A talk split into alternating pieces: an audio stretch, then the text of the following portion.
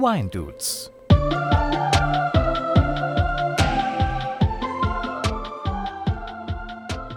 Servus, Namaste an alle ZuhörerInnen und heute auch mal wieder an alle ZuschauerInnen.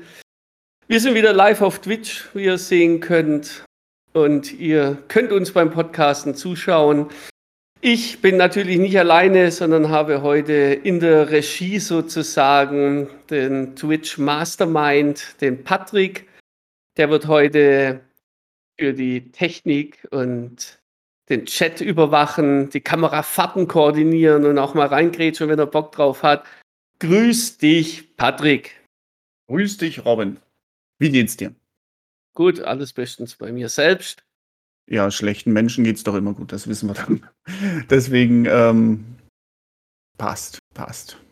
Schön, und damit ich heute keinen Monolog halten muss, ist heute auch noch der Nick mit dabei, der Mann, der mehr Feuer spuckt als der steirische Panther. Den Gag versteht er erst in einer Woche. Nick, grüße dich.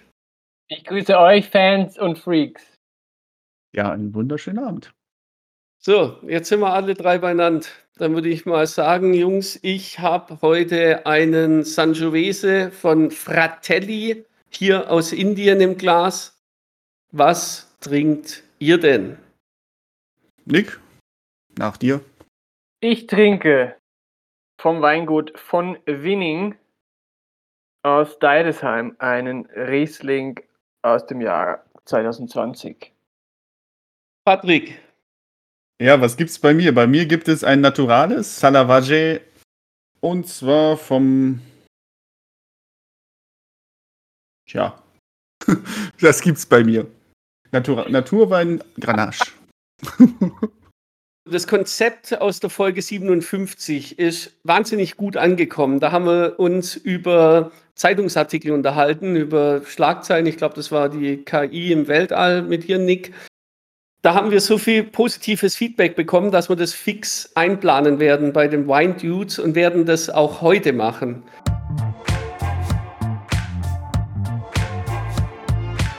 Wine Dudes, der Podcast mit Robin und Gästen.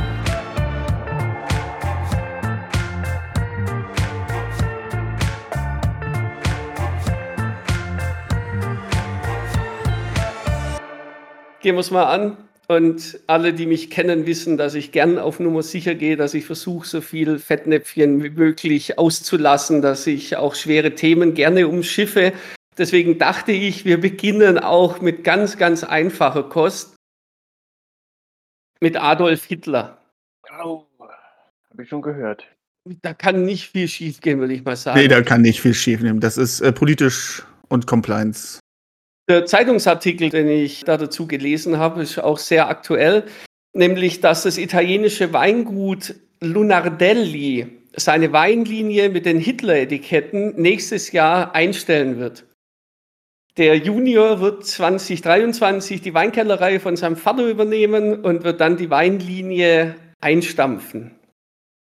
Hast du Hitler-Etiketten gesagt? Ja, ich habe Hitler-Etiketten gesagt. Ah, okay. Die haben eine Geschichtslinie, nennen sie das. Und da sind unter anderem 30 Etiketten mit Bildern und Sprüchen vom Gröfatz drauf. Nee. Scheiße. Interessant ist, dass du in Italien darfst du so faschistische Geschichten verkaufen. In Deutschland dürftest du das gar nicht. Also da ist dann das Hakenkreuz drauf, da sind dann Sprüche drauf, äh, Bilder natürlich, Konterfei von ihm, verschiedene Bilder in verschiedenen Posen. In äh, Deutschland würde es, glaube bis zu vier Jahre Gefängnis, wenn du da die Weine vertreiben würdest oder wenn du solche Zeichen. In Österreich ist ähnlich streng geregelt, in Italien ist das nicht. Das liegt vermutlich daran, dass, also historisch gesehen, es in Italien niemals auch nur irgendwelche Spuren von Faschismus gab. Also Ich- die haben, da, die, haben da gar, die haben da gar keine Vorgeschichte und deswegen Also wie, wie, das, wie, wie das entstanden ist, also die Italien weiß man ja, die sind ja ähnlich wie die Schweiz. Egal, egal wo das herkommt, also die dürfen das und in dieser Serie sind Etiketten äh, auch dann von Göring, Hess, Himmler, äh, Rommel und dann tun sich noch ein paar andere wie Mussolini, Stalin und Franco. Lini, warte mal. Du redest von total sympathischen Volksmenschen, die Volksnähe. Sympathisch wäre jetzt nicht unbedingt das Wort der Wahl. Ich, ich finde es krass, das dass es sowas überhaupt gibt. Es mhm. gibt Läden, wo dann viele Deutsche äh, hinfahren und sich diese Weinflaschen kaufen. Man darf die besitzen in Deutschland, man darf sie nur nicht öffentlich ausstellen oder eben äh, verschenken oder verkaufen oder verbreiten. So, und dann dachte ich, hey super, der beendet es. Da hat der Junior irgendwie mhm. gemerkt, hey, was der Vater da 1996 ging das los, was der da ins Leben gerufen hat, vielleicht, mh, hm, vielleicht nicht ganz so geil. So, und da habe hab ich das weitergelesen. Und dann sagte der Junior, also wenn man sich jetzt fragt, okay, warum beendet man das? Dass er, da sagt er dann im O-Ton, dass er die Kontroverse satt hat, die der Betrieb eben im Laufe der Jahre immer wieder ausgelöst hat. Ja. Da musste ich dann schon kurz schlucken und habe gedacht, so ja. Ich habe jetzt darauf gewartet, dass du sagst, der macht jetzt mit Hologrammbildern, wo der Kopf sich noch dreht oder so. Das wäre die nächste Stufe. Also ich finde es ja gut, dass er aufhört, aber ich finde es ja. Also das war mir ein bisschen zu schwach, um ehrlich zu sein. Wie schmecken eigentlich die Weine so? Du kannst auf jeden Wein dein Wunschetikett drauf machen lassen. Also auch Krapper bieten die an. Es ist völlig irrelevant, was für ein Wein da drin ist. Es geht einzig und allein um das Etikett. Ich bin ganz froh, dass es das nicht mehr gibt, dass der ab 23 da damit aufhört, weil ich das für absoluten Bullshit halte. Es gibt aber noch einen zweiten italienischen Winzer, der das Gleiche macht. Und der sagt, ja, äh, natürlich mache ich das weiter, weil wir sind völlig unpolitisch als Weingut. Uns interessiert das nicht, weil ja. wir haben ja auch sehr linksgerichtete Personen, kann man auch Etiketten, Che Guevara, egal was. Absolut, was die, ganz unproblematischer Charakter. Genau, wo man sagt, ja, und, und, und dann sagte dieser Kerl, das ist jetzt ein anderes Weingut, das haben wir jetzt leider nicht merken können, wie das geheißen hat.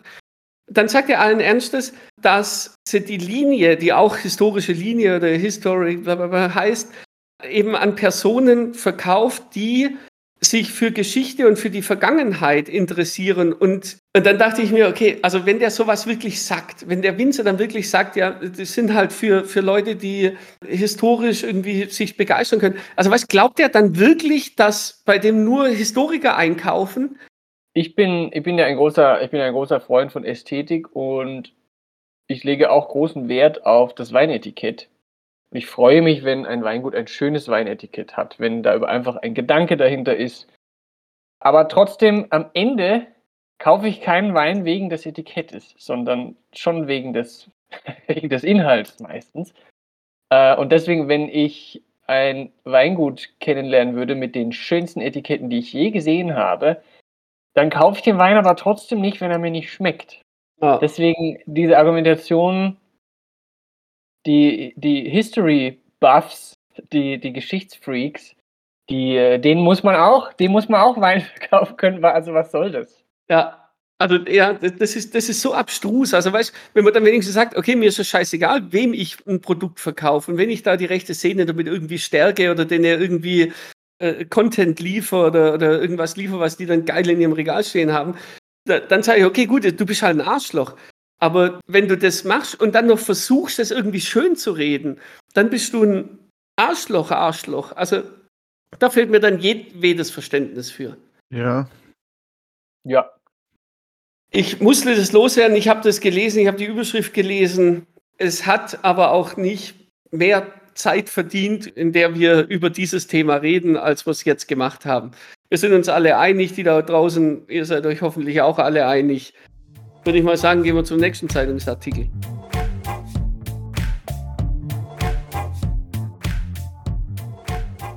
Nick, du hast mir gestern geschrieben, dass du wahrscheinlich heute ein bisschen platt sein wirst. Ich bin heute ein bisschen platt. Warum? Ich habe Freunden bei der Weinlese geholfen. Oh, wow. Ja, so bin ich. Es ist Sonntag. Weißt? Ja. Andere bleiben lang liegen, verpassen die Kirche, dann erstmal Netflix und Chill. Ah, ah, ich bin Nix um 8 Uhr Nick. schon auf der Autobahn, also jetzt äh, historisch wertfrei, auf der Autobahn, unterwegs zum nächsten Weingut. Großartig. Und äh, hast du die Steiermark verlassen da dazu? Ich habe die Steiermark verlassen und bin nach Kärnten gefahren, wo der Vater und ein Freund des Vaters einer Freundin gemeinsam ein Weingut haben. Ich habe im Podcast schon häufiger Weine getrunken. Das Weingut Karnburg. Und das hast du mir gestern Abend noch geschrieben. Und mir ist sofort wieder eingefallen, dass ich auch vor ein paar Wochen mal einen Zeitungsartikel gelesen habe, wo mich auch wieder die Überschrift getriggert hat. Die Überschrift war nämlich, ich, ich weiß nicht mehr ganz genau, da habe ich es mir leider noch nicht aufgeschrieben, weil ich noch nicht wusste, dass wir diese Kategorie einführen. Aber sinngemäß war es ungefähr so äh, junges Weinland Kärnten. Ach was. Ja. Und ich habe das gelesen und dachte, junges Weinland, also Kärnten, dass die überhaupt Wein machen, habe ich immer gedacht, ja gut, also ich wusste es von dir eben, dass es da ein Weingut gibt und du hast mir da, wir haben ja auch gemeinsam schon. Nee, auch nicht. Ja, aber wirklich, das war bisher ja. mein Gedanke. Ja gut, da gibt es halt einen verrückten Winzer, der in Kärnten Wein macht und der Nick, ja. also wenn ihn jemand findet, dann findet ihn halt natürlich der Nick. Dann gibt es halt einen Crazy Winzer und dann lese ich das und denke, aha, Moment, den kenne ich doch, über den der Artikel ist und lese mir den durch und denke, ja, nein, Moment, da gibt es ja tatsächlich äh, noch mehr. Es gibt tatsächlich Weinbau in Kärnten. Und das fand ich ziemlich interessant und das hat mir gestern getriggert, wie du mir das geschrieben hast. Dachte ich, komm, lass uns da doch heute ein bisschen, äh, noch ein bisschen drüber reden. Ja, ich weiß noch genau, eben, äh, als ich die besagte gute Freundin kennenlernte und die mir sagte, dass äh, ihr Vater in Kärnten Wein macht. Da war auch meine erste Reaktion, was? Das, nee, da, das, du musst dich vertun. In Kärnten gibt es gar keinen Wein. Aber natürlich wusste sie das besser als ich und äh, ich habe dann erfahren, dass es tatsächlich in Kärnten Wein gibt und sehr wenige Leute wissen davon. Das Problem ist jetzt, wenn du darüber reden willst, ich habe dann natürlich auch erfahren, dass das nicht der einzige Winzer ist, sondern dass es da schon auch ein paar gibt. Allerdings habe ich dann so eine Art Familientreue zu dem Weingut entwickelt und mich nie informiert, wer sind eigentlich die anderen Weingüter. Das Schöne bei dir, Nick, ist ja, dass du sowieso Informationen eher abgeneigt bist und trotzdem drüber reden kannst. Und darauf setze ich einfach heute. Okay, gut. Okay. Also ich kannte davor so diese vier großen Weinbauregionen in mhm. Österreich. Mhm.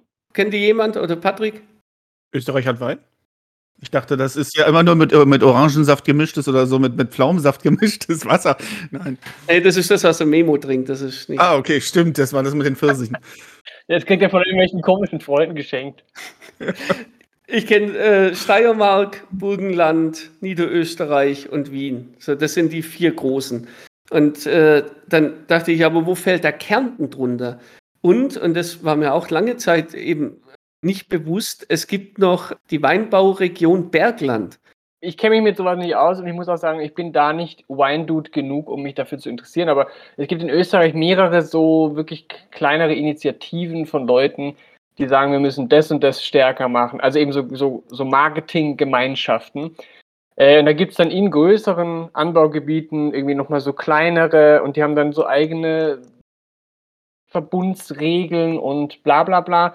Und eben Bergland ist scheinbar seit einigen Jahren oder so nochmal so eine eigene, so ein eigener Versuch, das irgendwie genau. hochzuziehen. Und das steht auch auf den Weinen, auf den Weinen von, von Canburg drauf, fällt mir jetzt genau. gerade auf. Aber es ist jetzt nicht nur ein Marketing-Gag, sondern das ist eine Weinbauregion, die offiziell bestätigt ist in Österreich. Und da fällt Kärnten, Oberösterreich, Salzburg, Tirol und Vorarlberg drunter, oder die Region Vorarlberg. So, das ist alles Bergland, ja. Wie kann man Kärnten geografisch mal einordnen, Nick? Wo, wo sind wir in Kärnten? Also du bist jetzt in der Steiermark, du warst ja. da heute, dann ist wahrscheinlich nicht allzu weit weg. Nee, also eben, ich, ich wohne in Graz und Graz ist, weiß nicht, eine halbe, dreiviertel Stunde von der slowenischen Grenze entfernt. Das heißt, es ist südöstlich von Österreich allgemein betrachtet. Und wenn man einfach äh, quasi fast geradeaus nach links fährt, also Richtung Westen, ist man dann recht bald schon in Kärnten. Ich glaube, nach ungefähr, weiß nicht, einer Stunde Autofahrt. Ja. Und nach einer weiteren Stunde ist man dann auch da, wo eben dieses Weingut sich befindet, am Wörthersee. Und da gibt es eben einen kleinen Ort, der heißt Kannburg. Das heißt, man ist dann in anderthalb Stunden da und eben Kärnten ist auch ein sehr großes, ich glaube sogar das größte Bundesland, bin ich mir nicht sicher. Okay, ähm, ist ein bisschen wie, wie eine ausgedehnte Version vom Schwarzwald. Also alles okay, etwas, also etwas, Luft, etwas luftiger. Der Schwarzwald ist sehr, sehr, sehr, sehr dicht. Viel Wald, deswegen auch schwarz. Kärnten ist einfach etwas Überall so kleine Berge und Kirchen und lustige kleine Leute und halt auch hier und da Wein.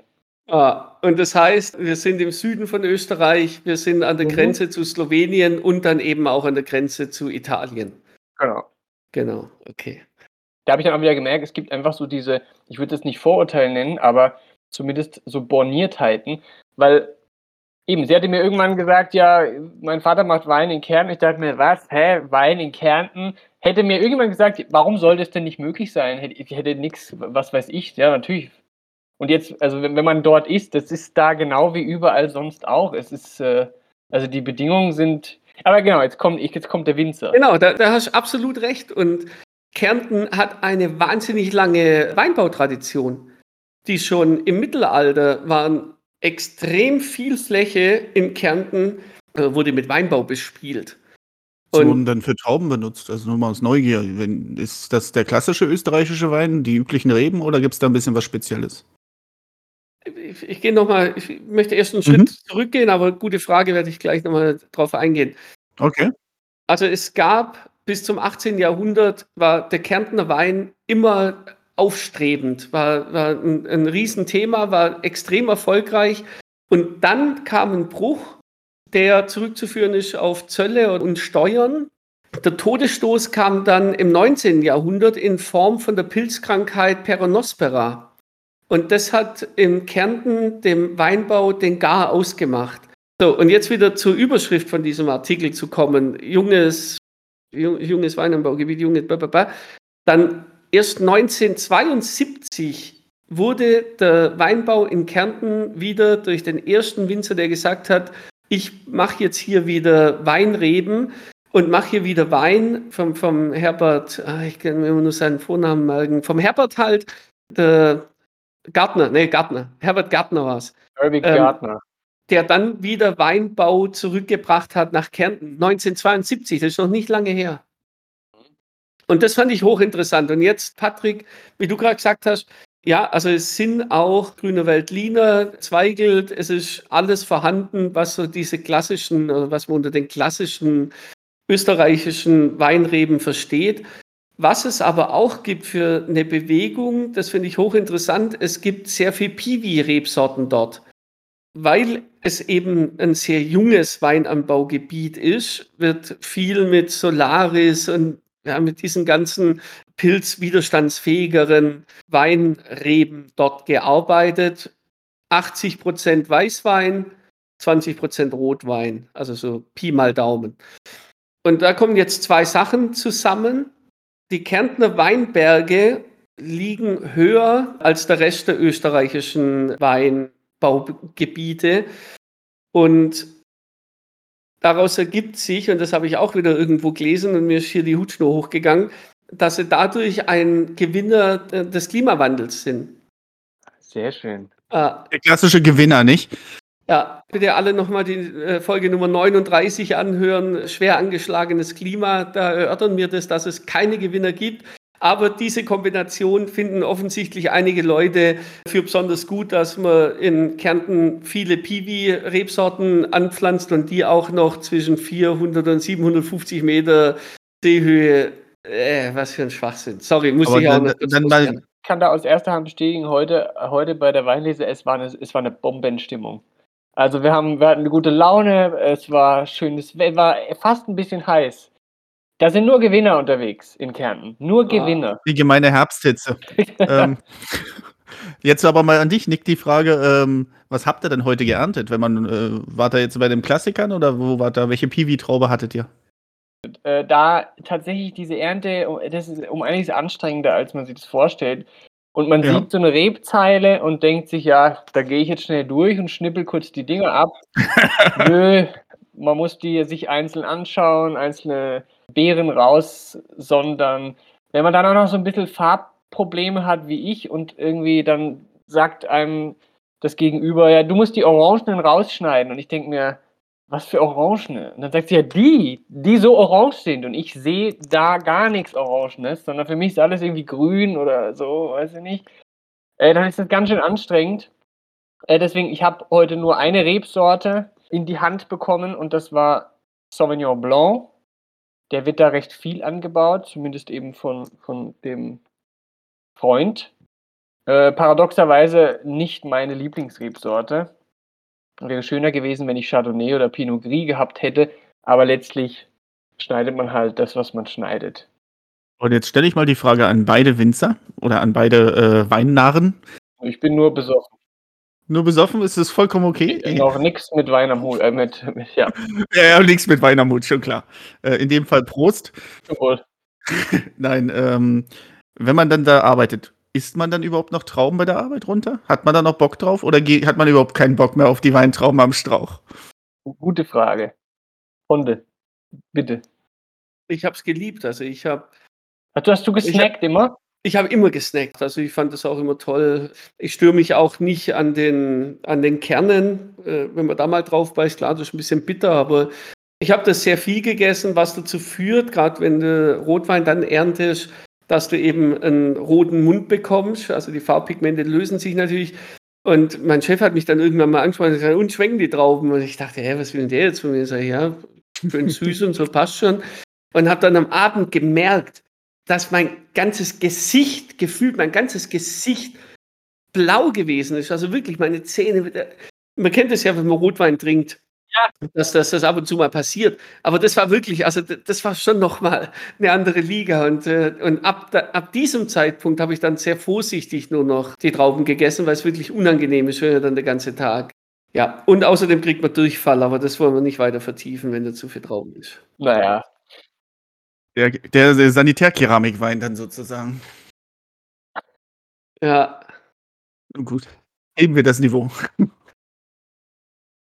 was das Thema Snacken angeht, und ich hoffe jetzt sehr, dass meine gute Freundin, mit der ich da heute auch war, äh, zuhört, weil das zwischen uns immer so ein, ein Running Gag ist. Äh, ich bin grundsätzlich ein großer Feind des Snackens. Es ist auch so, wenn ich koche und ich koche gern, ich habe so eine, so eine Abneigung dagegen. Man kennt es ja so aus Filmen, Leute sind so cool in der Küche und alles ist schön und ist spaßig und dann snackt man hier die Paprika und isst da ein Stück und so und so. Bei mir ist es so, ich will am liebsten bis ich am Tisch sitze und alles am Teller habe, nichts davon probiert haben. Ich bin jemand, der am Tag dreimal isst und dazwischen nichts anrührt, weil ich das einfach, ich verstehe das Konzept des Snackens nicht. Entweder ich habe Hunger und, hab, und nehme eine Mahlzeit zu mir, oder was? Oder, also, hier mal ein Apfel, da mal ein Snickers, was, was soll denn das? Ich verstehe das nicht. Und dasselbe gilt sogar für die Weinparzelle. Ich kann da nicht durchlaufen und einzelne Trauben essen. Ich weiß, es ist total freaky und so, aber nee, ich habe heute keine Traube gegessen, äh, keine, keine Weinbeere gegessen, schon gar keine Traube. Aber mein Gegenüber, Aurelia, hat ganz oft welche gegessen, auch um einfach zu schauen, äh, sind die gut oder nicht. Ja, man muss ja Qualitätskontrolle betreiben. Ja, genau, eben. Ich habe immer gesagt, nein, ist es nicht, das ist, äh, das ist Boitritis, das ist Schimmel. Und sie hat immer gegessen und gesagt, ah ja, du hast recht.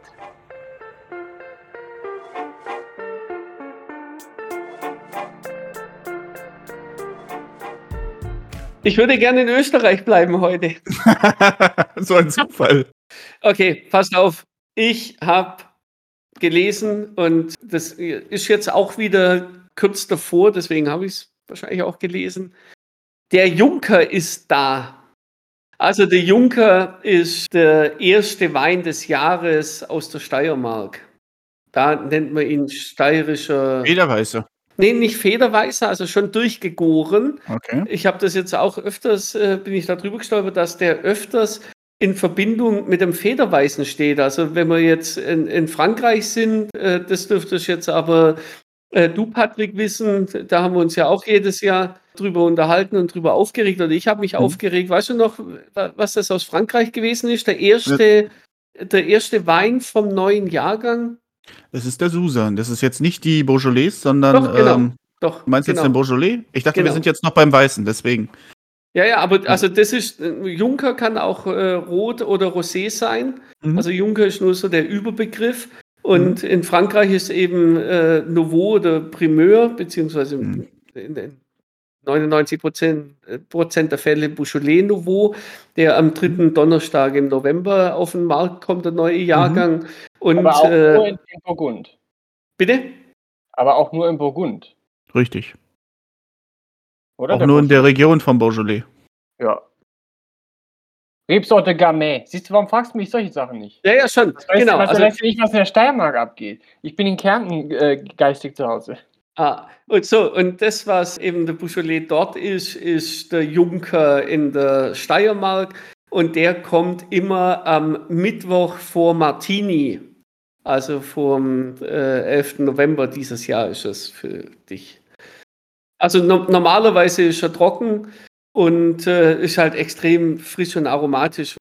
Und ich erinnere mich noch in meiner, während meiner Zeit in der Steiermark war das natürlich immer ein Riesenevent. Das findet immer in der Grazer Stadthalle statt. Früher war es der Auftakt, muss man sagen, weil erst nach dieser Veranstaltung ähm, Mittwoch vor Martini, dann durfte der Wein verkauft werden, so wie der Beaujolais Primeur eben der dritte Donnerstag im äh, Oktober gewesen äh, ist. So war das in Österreich bisher immer eben nach diesem, der Mittwoch vor Martini und da findet diese Veranstaltung in der Grazer Stadthalle statt, wo dann eben die ganzen Winzer ihren Junker vorstellen. Ich war da auch schon dabei, man fühlt sich so ein bisschen wie am Oktoberfest. Also so diese steirische Tracht ist ja, Ja. auch ein Riesenthema. Also Ja. da laufen eigentlich nur Trachtler rum und Ja. äh, man präsentiert dort dann seine Weine. Ich fand es immer ganz sympathisch und ja, Das ist der, ich kenne das. Ich weiß, was hier gerade passiert. Das ist der höfliche Ponde. Ja, das ist der, der, der. was, weil ich will, den, ich will den echten Ponde. Und ich gebe dir gerne die Vorlage. Also warum macht man jetzt aber den Junker? Weil, also wenn ich, ein- wenn ich ein Winzer bin, der geile Weine machen will, müsste es ja heißen, ich nehme einen Teil der geilen Reb, äh, der, der geilen äh, Trauben, die ich ein Jahr lang, für, auf die ich ein Jahr lang hingearbeitet habe, und dann mache ich da irgend so Trachtensaft draus. Also äh, ich, ich ich bin sicher, da gibt es jetzt Leute, die sagen, nein, nein, da gibt es echt gute und so. Denke ich mir, kann man daraus aber nicht dann noch besseren Wein machen? Aber wie gesagt, ich habe keine Ahnung, deswegen ist das jetzt äh, bloßes Vorurteil. es ist so ein Vorbote, so sagt man es immer ganz gerne, ein Vorbote des Jahrganges, dass man weiß, was da auf einen zukommt. Also was, was dieses Jahr gebracht hat, was. Hat man ja schon öfter gehört, dass dann die Beaujolais immer mal zeigen, schon mal einen Ausblick bringen, was, Ja, was genau. die Weine Aber da- bringen. Genau, ist und das finde ich- wieder Quatsch, weil beim Beaujolais genau. zumindest. Ah, ah.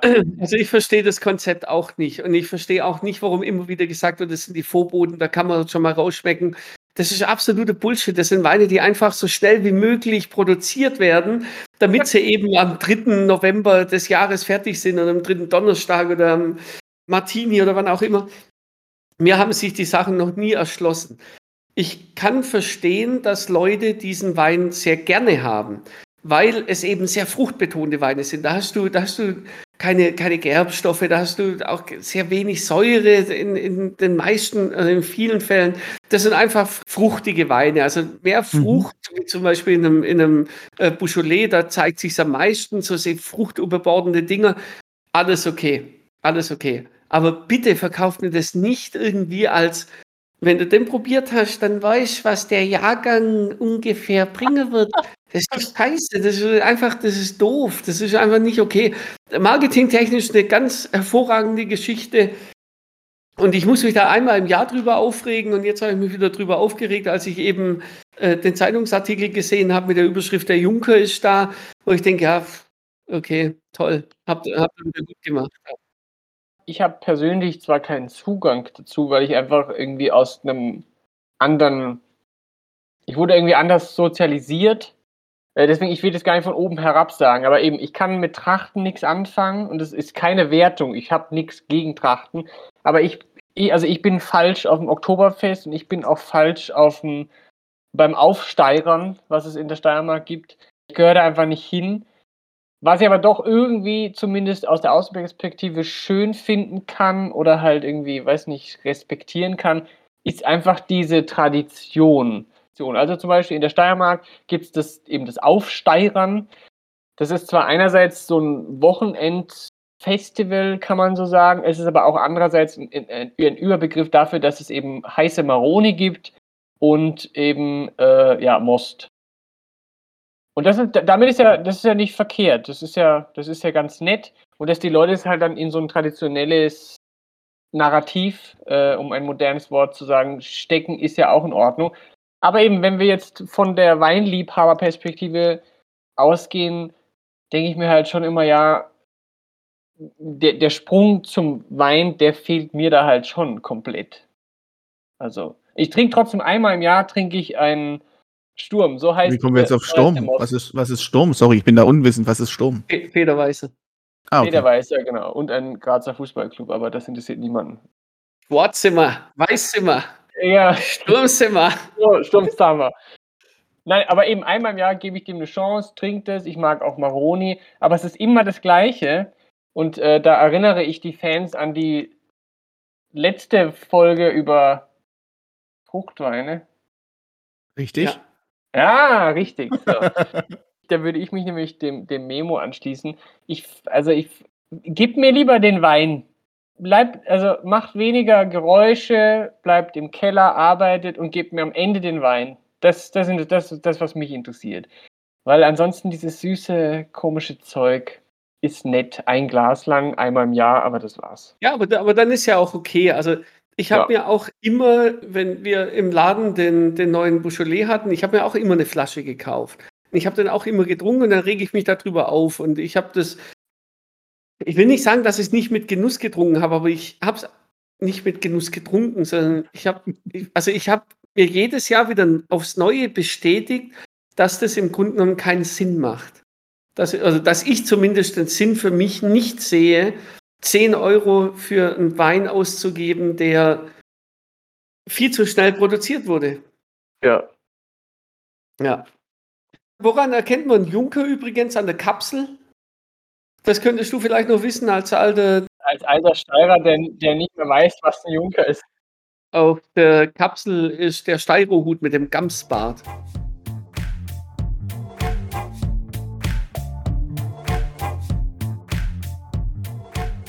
Ich hatte einen Sangiovese von Fratelli im Glas. Das war ein sehr angenehmer, unaufgeregter, in der Nase ein bisschen holziger, am Gaumen sehr säureschwach, Tannin, starker Wein. Er steht nicht lange da, also hat einen relativ kurzen Abgang, was den Trinkfluss dann wieder äh, befeuert. Ich bin für heute zufrieden mit dem Sangiovese und frage euch, wie hatte euch denn euer Wein geschmeckt? Nick? Äh, Ich hatte jetzt zwei, aber ich halte es kurz. Ich hatte zuerst einen Riesling von, von Winning. Das Etikett ist irgendein komisches Emblem, ein Win-win. genau, Win- Win-Win, so heißt der Wein, mit einem Schmetterling und dann so komischen, eine Mischung aus alt und neu. 12 Prozent, aber ganz, ganz leicht, oder wie du sagen würdest, leichtfüßig, Honde. Mhm. Äh, ein ganz dezenter, angenehmer, auch die Säure war super eingebunden und sehr, sehr zurückhaltend. Ein, ein ganz hervorragender Riesling, hat mir sehr Spaß gemacht. Und jetzt am Ende habe ich mir nochmal vom Weingut Camburg einen Pinot Gris eingeschenkt aus 2019. Äh, das ist ein Wein, den ich sehr oft trinke, der mir immer sehr viel Spaß macht. Ein besserer Tischwein. Paddy, wie ist deine Gar Garnacha? Garnacha. Wie, wie ist dein Sangria? Also Sangria ist er weit von entfernt. Er ist recht fruchtig, das muss man ganz klar sagen. Im Glas ist er nahezu äh, dunkelrot bis schwarz. Also so ein tiefes Weinrot bringt er blickdicht. Hat nichts mit einem Trollinger zu tun oder sowas. Bis jetzt hört sich an wie Sangria.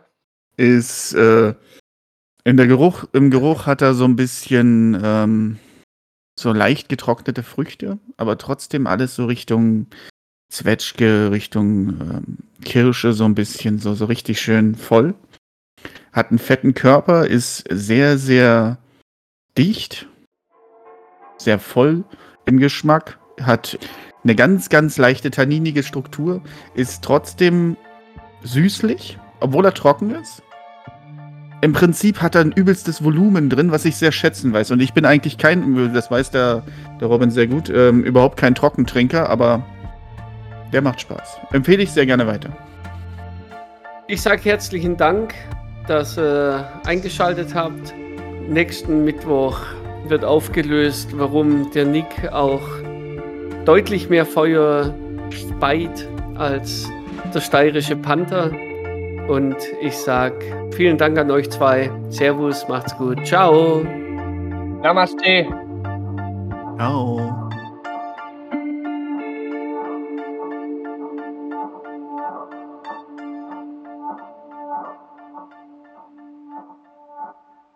Also ich habe das Gefühl, dass das, was wir am Anfang für einen Podcast gemacht haben, dass es nicht Twitch-tauglich ist und alles, was jetzt zum Schluss gekommen ist, für Twitch irgendwie interessant wäre, aber halt nicht, also das bin ich nicht und das will ich nicht sein. Also könnt ihr das greifen?